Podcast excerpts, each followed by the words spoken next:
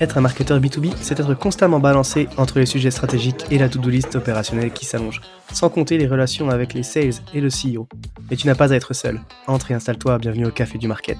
Je suis Axel Kaetka, ex-responsable marketing et solopreneur, créateur du Café du Market, la communauté francophone réservée aux marketeurs B2B. Avec ce podcast, j'ai créé le contenu que j'aurais aimé écouter pour progresser encore plus vite quand j'ai pris mes premières responsabilités.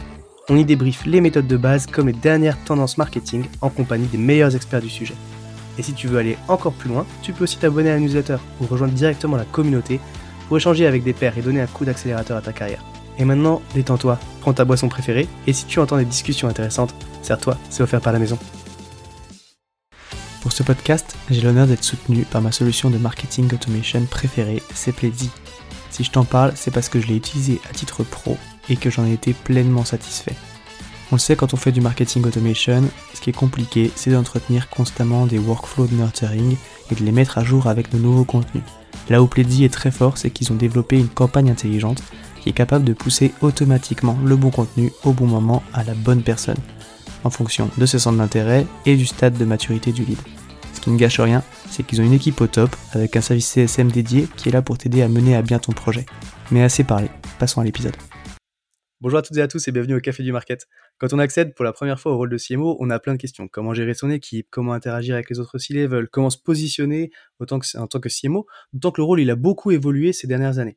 Du coup, pour parler de ce sujet-là et voir un petit peu plus clair euh, sur ces questions-là, je suis avec Emmanuelle Benoliel, qui est fondatrice de Sparkem et anciennement CMO d'Aircall, qui va nous aider justement un petit peu à creuser un peu mieux l'importance de ce rôle et puis comment est-ce qu'on l'aborde. Bonjour Emmanuelle. Bonjour Axel.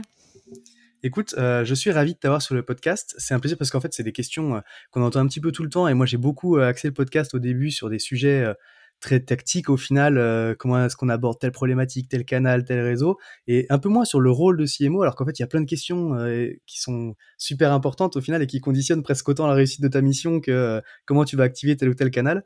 Donc, bon, bref, je parle beaucoup, mais je suis ravi de t'avoir sur podcast. Moi aussi, merci beaucoup de m'avoir invité. Euh, bah, est-ce que tu peux peut-être te présenter en quelques mots un peu mieux que ce que j'ai pu faire, s'il te plaît? Avec plaisir. Donc euh, aujourd'hui, je suis la fondatrice de Sparkem, fraîchement euh, lancée, qui est une entreprise d'intérim part-time CMO et d'advisory marketing pour les startups et scale-up B2B. Donc j'accompagne des, ben, des belles scale-up dans la construction de leur stratégie marketing pour vraiment de la croissance, de l'hypercroissance pour passer essentiellement de 10 à 100 millions d'ARR. Avant ça, j'ai été euh, CMO chez Aircall. Je suis arrivée euh, il y a un petit moment, il y a quatre ans chez Aircall au début de l'aventure et j'ai euh, construit l'équipe et j'ai participé à la croissance de 20 à 130 millions d'ARR aussi et j'ai plus de 16 ans d'expérience dans le SaaS B2B avec des, dans des entreprises telles que Salesforce, Tableau, Groupon et quelques autres. Ouais, c'est des noms quand tu les mets les uns après les autres, tableau, Salesforce, Groupon, Aircall, bon ça va effectivement, ça fait une carte de visite assez sympa. J'ai eu la chance d'être dans des belles entreprises au bon moment, toujours au début de leurs histoires. Euh, voilà, un peu de chance, euh, un peu de chance d'aller dans les ou, je sais pas, une, des belles opportunités qui font que j'ai été dans les belles entreprises. Ouais, et puis certainement aussi que tu as deux, trois qualités qui font que tu as pu passer de, l'une à l'autre euh, et que ça s'est bien passé, quoi. Euh, bah, très cool, du coup, effectivement, tu as vécu plusieurs fois ces phases de scale et puis, euh, et puis ce, ce, ce, ces, enjeux, au final, de faire grossir une équipe dans un environnement qui, en plus, est super challengeant. Aujourd'hui, on va parler un petit peu du rôle de, de CMO. Déjà, j'aimerais te poser la question au début, pour commencer, comment est-ce qu'on devient CMO Comment ça s'est passé dans ton cas? Euh, Est-ce que c'est de la promotion interne? Est-ce que euh, on t'a c'est, c'est un changement que tu as fait au moment euh, bah, d'un changement d'entreprise sur un recrutement? On est venu te chercher? Comment ça se passe? Alors, je ne ferai pas de mon cas une généralité, mais je vais raconter mon expérience. Euh, pour ma part, ça a été une promotion interne. Je suis arrivée chez, euh, chez Aircall, j'étais euh, directrice marketing, enfin plutôt demande gen plutôt que marketing, donc vraiment focus génération de leads pour les régions IMI et APAC. Et progressivement, avec le scale de l'entreprise, avec le, ben, le Covid et le remote work, on a connu une une phase d'hypercroissance où j'ai récupéré d'abord des régions, donc les US, puis de plus en plus de scope. Euh, puis mon ancien boss, qui était CMO, euh, Jeff, est parti pour monter sa boîte euh, au, bout de, au bout de deux ans. Et donc, j'ai eu cette opportunité de, récupérer, de récupérer son poste. Ça n'a pas été fait du jour au lendemain, on, va, on va dire la vérité. J'ai j'ai dû quand même faire mes preuves, où on m'a d'abord mis à un poste de de, senior euh, vice-présidente marketing où j'ai récupéré toutes les équipes marketing. Donc, je faisais le boulot du CMO euh, sans forcément le titre pour voir si j'avais les compétences ou non pour cette taille d'entreprise. Pourquoi? Parce que euh, c'est très différent d'être VP marketing, head of marketing que d'être CMO parce que tu n'as pas les mêmes problématiques et qu'on ne s'en rend pas compte tant qu'on n'est pas en poste. Il y a beaucoup plus de, euh, de discussions avec du board, des discussions sur la culture, de discussions organisationnelles. On est un peu moins dans le marketing, un peu moins dans l'opérationnel et donc il fallait s'assurer que euh, bah, que ça me correspondait, que j'avais les compétences et que et que ça me plaisait. Après, pour répondre à ta deuxième question, comment on fait pour être CMO Sinon, globalement autour de moi, ce que je vois, c'est que sauf pour aller dans des petites startups où tu arrives CMO, qui est un équivalent d'un senior manager ou head of marketing, euh, pour être un poste de CMO dans une plus grosse entreprise, c'est rare d'y accéder par la voie externe quand on n'a jamais été CMO. Généralement, il vaut mieux faire une évolution interne, devenir CMO, avoir le titre pour pouvoir accéder à d'autres postes de CMO. Si tu es VP, on va te proposer des postes de VP. Si tu es head of, on va te proposer des postes de head of ou peut-être des directors, mais ça sera compliqué d'aller au poste de CMO si tu ne l'as pas encore sur ton CV. Donc je recommanderais une évolution en interne, même courte, pour pouvoir aller euh, sur un poste de CMO externe. Ok, ouais, effectivement. Du, coup, c'est intéressant alors parce que toi, effectivement, tu es passé par cette promotion interne. Dans un premier temps, on t'a testé. Euh, il y avait la possibilité potentiellement d'aller chercher un profil à externe au final, du coup, si toi tu remplissais pas euh, complètement la mission. C'est ça. Et puis après, du coup, effectivement, tu différencies. Donc, euh, oui, euh, quand on est CMO dans une, dans une petite startup, en tout cas, qui démarre, euh, comme tu l'as dit, c'est un peu l'équivalent peut-être du, du, head of marketing. En tout cas, tu es manager d'opérationnel, on va dire, sur une, sur une, petite équipe. Et puis, à moins, enfin, et du coup, si tu as l'occasion de scaler et de grossir avec l'équipe, bah, du coup, tu auras l'étiquette CMO et tu pourras naviguer sur d'autres postes. Mais sinon, c'est ce que tu dis, ça passe plutôt par la promotion interne parce que c'est assez difficile au final de passer le cap si t'as pas déjà eu le tampon, quoi. Exactement. En tout cas, dans l'univers des startups et scale-up. Après, sur les grands comptes, c'est différent parce que c'est encore d'autres niveaux de, CMO. Mais pour notre niveau, euh, c'est essentiellement comme ça qu'on peut euh, voir que ça se passe. Très cool. Alors, euh, deuxième question qui va avec ça. Toi, tu venais de la Demand Gen, tu l'as dit. pour toi, c'est quoi un peu le, profil idéal d'un CMO au final par rapport aux compétences qu'on peut avoir? Parce que c'est vrai que tu vois, d'où est-ce qu'on. Donc, toi, tu viens de la Demand Gen, c'est vrai que instinctivement, des fois, quand on pense aussi au, par exemple au product marketing, euh, tu as, tes sujets de positionnement, de messaging, euh, enfin, de, qui peuvent être très, euh, au final, transverses, qui, et ça, ça, pourrait être une belle voie aussi, au final, pour accéder à ce type de responsabilité-là. Est-ce qu'il vaut mieux être généraliste, spécialiste? Enfin bref, comment tu vois le truc? Alors, j'ai une réponse qui va être totalement biaisée de par mon expérience, euh, parce que j'ai, euh, moi, j'ai grandi dans un univers de Mongen euh, depuis toujours, donc j'ai vraiment une déformation professionnelle de comment on aide les sales à générer du lead. Mm. Ce qui a un gros avantage dans notre environnement et dans les startups et scale-up, parce que dans des phases d'hypercroissance ou même de croissance rapide sans être dans l'hypercroissance, ce qu'on nous demande, c'est des résultats de chiffre d'affaires, des résultats de croissance. Donc, on a besoin d'avoir cette connaissance ou en tout cas cette compréhension de la demande gène. Néanmoins, le scope du marketeur et du CMO s'est énormément élargi ces dernières années. On a de plus en plus de responsabilités, on est un peu le mouton à cinq pattes, on doit savoir tout faire. Et forcément, on ne peut pas tout savoir bien faire ou alors euh, on se ment à soi-même. Donc, mis à part le fait de s'entourer d'experts chacun sur leur métier, il faut quand même un profil assez généraliste, comprendre chacun des métiers, en effet comprendre le product marketing qui est clé, mais on n'a pas forcément besoin d'être un expert du product marketing si on recrute un directeur ou un VP, un VP product marketing qui est très mmh. très fort. Pareil sur la grosse, pareil sur les autres sujets, mais il faut quand même, de mon point de vue, avoir une vraie expertise revenu, quel que soit le titre qu'on lui donne euh, dans les entreprises, mais en tout cas qu'on sache comment naviguer dans des phases de d'hypercroissance ou de croissance pour générer du revenu et travailler avec les sales main dans la main. Ok, ouais, c'est intéressant en fait. C'est ce que tu dis, c'est que au final, tu es beaucoup challengé. Et puis, c'est un peu ce que tu disais aussi, toi, sur la, la façon dont tu l'as vécu, euh, sur euh, ta capacité à prendre de la hauteur au final sur les objectifs business, sur le revenu, parce que c'est là qu'on est plutôt, plutôt challengé. Donc, la voie royale, c'est un peu, la, comme tu dis, bah, au final, la dimension, c'est vrai que tu es toujours objectivé sur ces KPI-là, normalement. Euh, donc, c'est sûr que c'est c'est plus évident, peut-être comme évolution, mais, mais en tout cas, du coup, effectivement, plutôt un profil généraliste pour, pour pouvoir gérer les différents niveaux, puis après bien s'entourer parce qu'on peut pas être expert de tout. Quoi. Après, là où je mettrais un, bémol sur, sur ça, c'est mon ancien CMO, donc Jeff Rickers, qui, était un, qui est un Américain. Lui, il avait un profil très brand, storytelling, etc. Mais du coup, je suis venue être son bras droit sur la partie de Mongen. Et ça a été un excellent CMO parce qu'il avait une, des compétences totalement différentes des miennes, mais il s'est entouré d'experts sur, les, sur ses points faibles, entre guillemets, ou en tout cas là où il avait le moins d'expertise pour justement compléter euh, ses performances et pouvoir être un bon CMO. Donc, si on n'est pas généraliste ou qu'on n'a pas cette expertise de Mangen, mais qu'on a l'intelligence de bien s'entourer, on peut être très performant aussi. Ok, euh, super intéressant. Et donc, en fait, euh, c'est vrai que pour, enchaîner un petit peu là-dessus, euh, au final, ce qui va beaucoup changer aussi quand tu vas accéder à ce poste-là, c'est les relations que tu vas avoir, donc tu l'as dit, avec le head of sales ou avec le CEO potentiellement, les choses sur lesquelles on va te challenger aussi, sur lesquelles on t'attend. Euh, comment est-ce que tu gères ces relations? Comment tu l'as vécu, toi, ce, changement-là?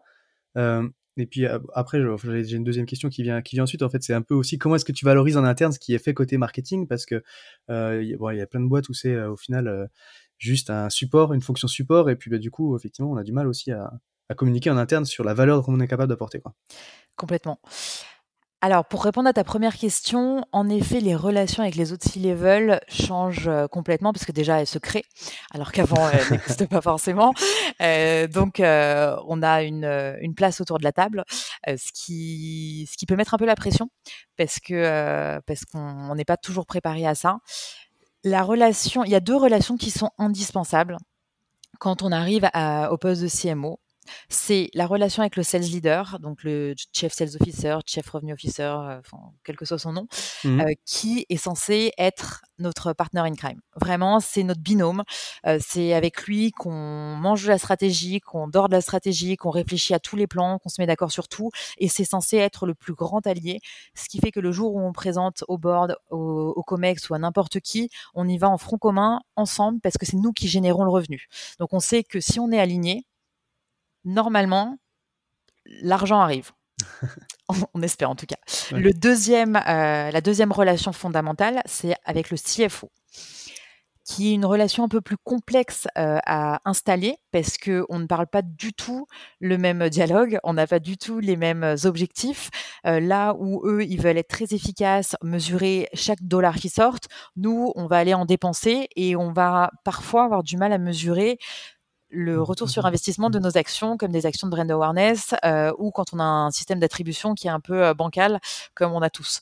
Euh, donc, on essaye de, on essaye de trouver un moyen d'échanger. Concrètement, le CFO pour moi a été un un peu mon bras gauche parce que j'avais le bras droit euh, côté sales, qui a été, il était beaucoup plus senior que moi. Il m'a vraiment appris à définir quels sont les bons métriques, quels sont les North Star metrics et pas regarder 50 métriques parce qu'on en a énormément. Et du coup, installer une relation de confiance entre nous. Il voyait que je maîtrisais le sujet marketing, il voyait que je, il voyait que je maîtrisais tous mes métriques, mais en même temps, lui, il savait qu'il n'avait pas besoin de tout voir. Et donc, il m'aidait à vraiment euh, analyser les bons chiffres dont lui avait besoin pour aller défendre nos budgets auprès du board ou auprès euh, du CEO. Et cette relation est hyper importante. Et quand on arrive à créer cette confiance et ce, niveau d'échange où lui nous fait confiance sur notre, sur nos compétences ou nos expertises marketing et nous on a confiance en lui sur le fait que du coup, vu qu'il sait qu'on fait pas n'importe quoi, il va aller défendre nos budgets, les relations sont beaucoup plus fluides. Donc je dirais que c'est deux relations qui sont vraiment euh, fondamentales quand on arrive à ce poste de CMO. Ok. Et je sais quand... quelle était ton autre question. Ouais, bah, c'est pas grave, j'y reviendrai après, mais euh, quand tu dis du coup avec le CFO, il t'a appris à regarder les chiffres qui comptent, c'est au final sortir un petit peu des métriques marketing euh, qui peuvent être euh, assez top of funnel pour te concentrer du coup sur des chiffres qui, des métriques qui sont plus proches du business du coup et du véritable cash, enfin revenu. Oui, alors on a, j'ai toujours regardé des chiffres proches du business, mais c'était expliquer la stratégie de façon simple, euh, la stratégie marketing de façon simple avec des KPI qui leur parlent. Si je te donne un exemple concret, mmh. on va parler de conversion rate. Conversion rate du nombre de sessions au nombre d'MQL.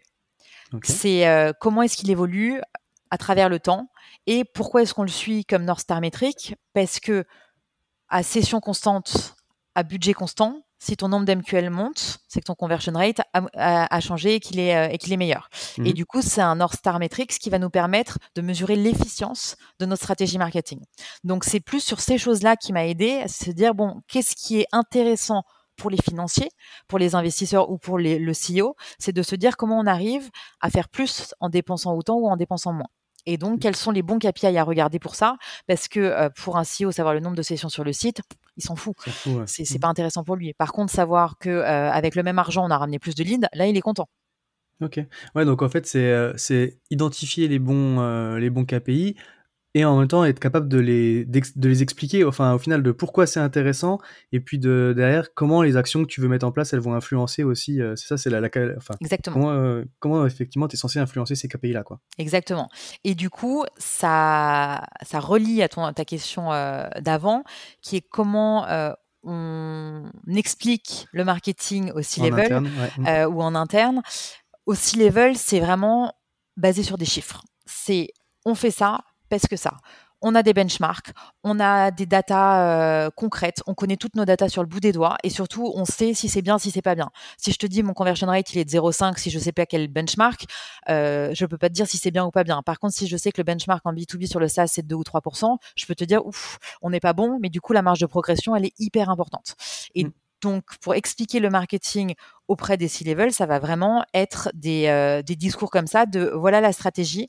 Euh, tu leur parles euh, comme si c'était des débutants du marketing de bon bah voilà voilà pourquoi je fais cette stratégie. Jusqu'à présent, on était focalisé sur j'ai n'importe quoi l'inbound pure sur le paid. Maintenant, ben ça ça coûte de plus en plus cher. Il faut trouver des nouveaux leviers plus long-termistes. On va aller investir sur la brand, mais x y z avec des chiffres très précis, des analyses de marché, des analyses de trends de marché.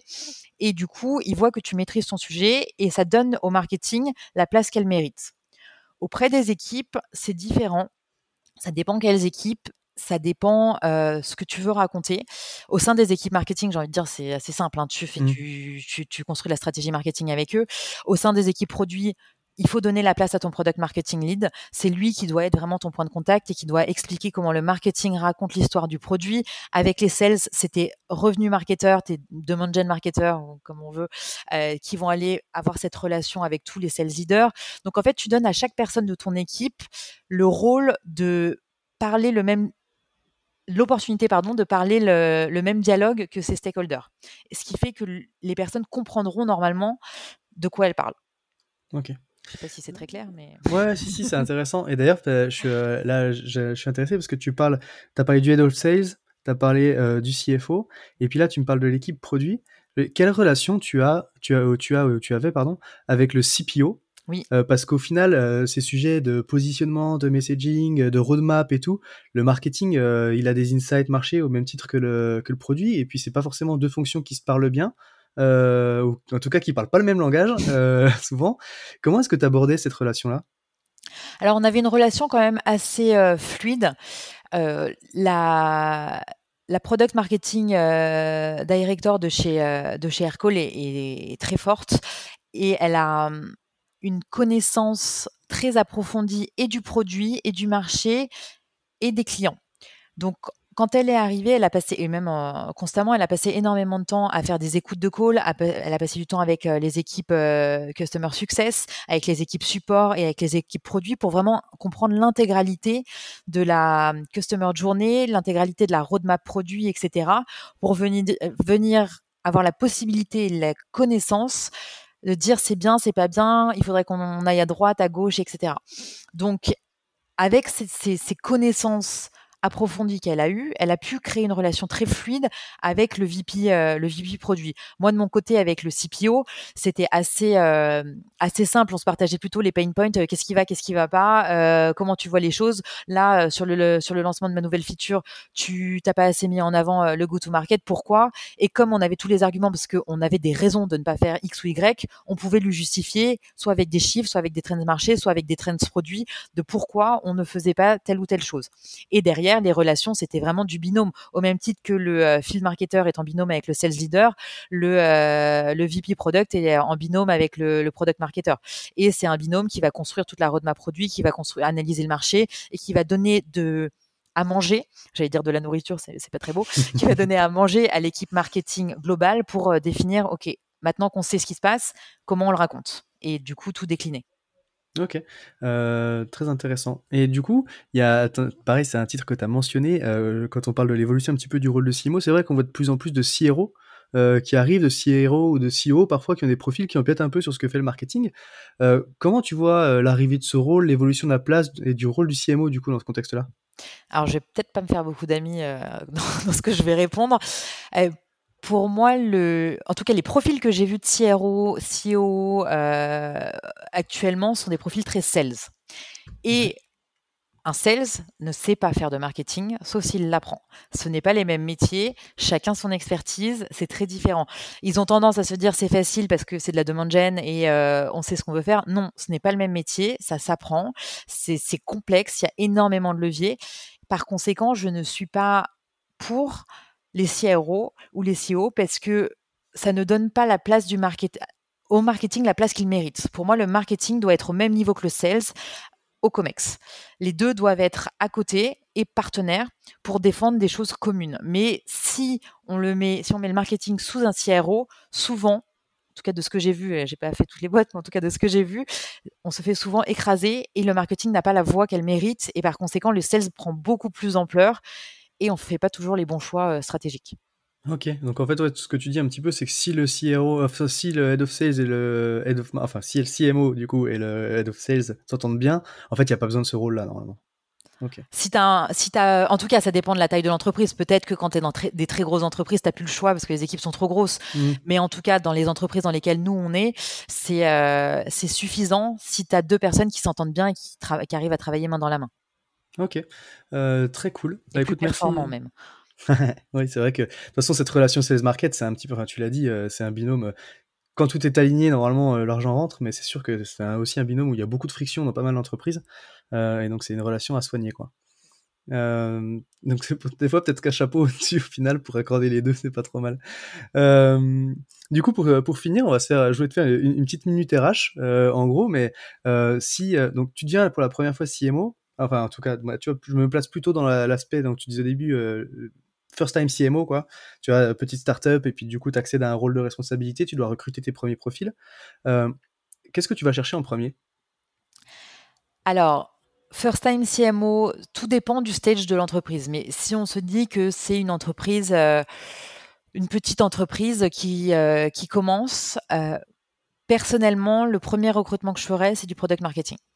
Okay. Parce que on doit d'abord définir s'il y un bon product market fit, on doit définir la vision, la mission, on doit définir le, positionnement, le messaging, la value propre et tout ce qui est inclus dans le product marketing. Une fois qu'on a ça, là, on peut commencer à dérouler. Et derrière, je dirais que le deuxième rôle, ça serait un rôle un peu grosse euh, généraliste parce que euh, bah, il faut qu'on confirme le product market fit.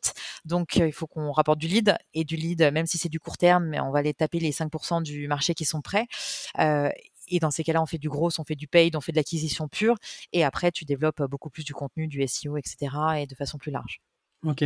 Ouais, c'est product marketing, c'est aussi euh, peut-être une réflexion qui est influencée par ton, ton profil à toi, où effectivement, vu que tu as plus d'expertise des gen, du coup, bah, tu vas aller chercher cette compétence, cette compétence en premier. Quoi. Et complètement, parce que euh, hier, je parlais avec euh, Selma, qui est CMO de, de SkillUp, qui, elle, a une expertise très forte en product marketing. Et pour le coup, elle, elle me disait que sa première recrue serait pas un profil product marketing, parce que c'est quelque chose qu'elle pourrait faire, mais plutôt un profil un peu plus demande gen ou acquisition pure, parce que c'est des skills qu'elle n'a pas forcément.